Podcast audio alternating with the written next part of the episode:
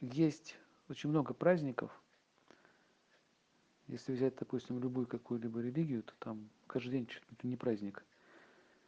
И вот эти вот вещи, как Маха Шаваратри, они не всем понятны, для чего это, зачем это делается. То есть есть, понимаете, какой-то определенный культурный пласт, этнос, и в каждом этносе, в культуре есть какие-то свои понимания вещей. Маха великий, вот, Шива Шива, Ратри это празднование. То есть э, люди отмечают какие-либо события, которые происходили в прошлом, как, например, день рождения. Это событие, которое происходило в прошлом, человек родился, и с тех, с тех пор как этот день считается да, для человека священный, да, то есть момент, когда вы родились. Поэтому очень много вопросов стояло, стоит отмечать день рождения или не стоит ответ. Да, это память о том, что произошло такое, такое событие. Ну вот здесь примерно то же самое. То есть э, эти праздники, они в основном причисляются к каким-либо событиям. Например, там Рождество Христово, да, там было пришествие Христа, и этот день отмечают. То есть э, это больше, эта тема называется почитание, памятование, когда праздник какой-то почитают, начиная от дня рождения, заканчивая какого-то божественного явления, то мы таким образом вспоминаем. Идет контакт, связь.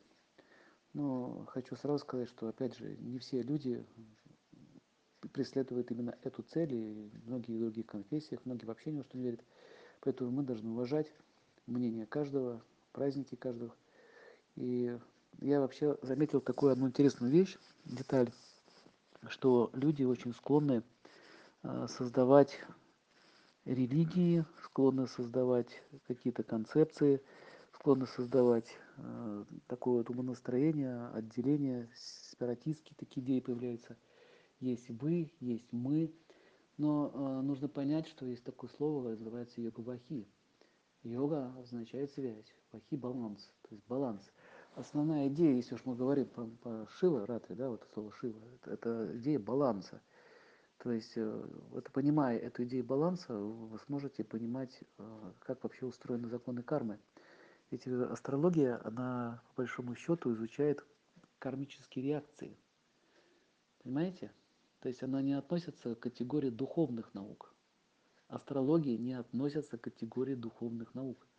Она не дает человеку духовного развития, она дает понимание мироустройства – а духовное развитие – это совсем другая дисциплина, совсем другая тема. Поэтому есть какие-либо почитания или какие-то либо ритуальные действия. Во всех народах они разные, но основная цель и задача именно йоги как таковой – это, это поддержание баланса в своем сознании. То есть, другими словами, конечная цель э, йоги – это стать совершенным человеком. Вот конечная цель. Это не является физкультурой или каким-либо еще методом достижения каких-то своих целей. Это баланс, то есть достижение гармонии. Про йогу очень много, много можно говорить. Вот мы сейчас в Петербурге, когда были, мы говорили очень интересную тему. Какие бывают вообще любовные отношения на разных центрах, на разных чакрах. Оказывается, они бывают не только снизу, они бывают еще и сверху. Понимаете? И для многих это может быть шоком, как это, допустим, причем здесь любовь и причем здесь йога. Но конечная цель йоги все-таки это любовь, а любовь невозможна без совершенства. И что такое совершенство? Совершенство во всем. Например, люди, которые хотят духовного развития, они отрицают любовь. В том числе какие-то, может быть, и интимные вещи отрицают. Отрицают. То есть говорят, это майя, это плохо, это нельзя, это мешает мне духовному развитию. Или наоборот – есть люди, которые отрицают духовное развитие, говорят, самое главное, это, да, вот эта философия Фрейда, э, и вот эти вот все фрейдисты, все как бы у них просматривается через эту призму. Поэтому не там не правы, не там не правы. Вообще слово правильно, неправильно не существует. Есть понятие баланса, дисбаланс. Поэтому, э, когда мы смотрим линии на, на руках, то мы видим, где баланс, где дисбаланс. Например, человек по работе, да, что-то у него что такое работа вообще в целом?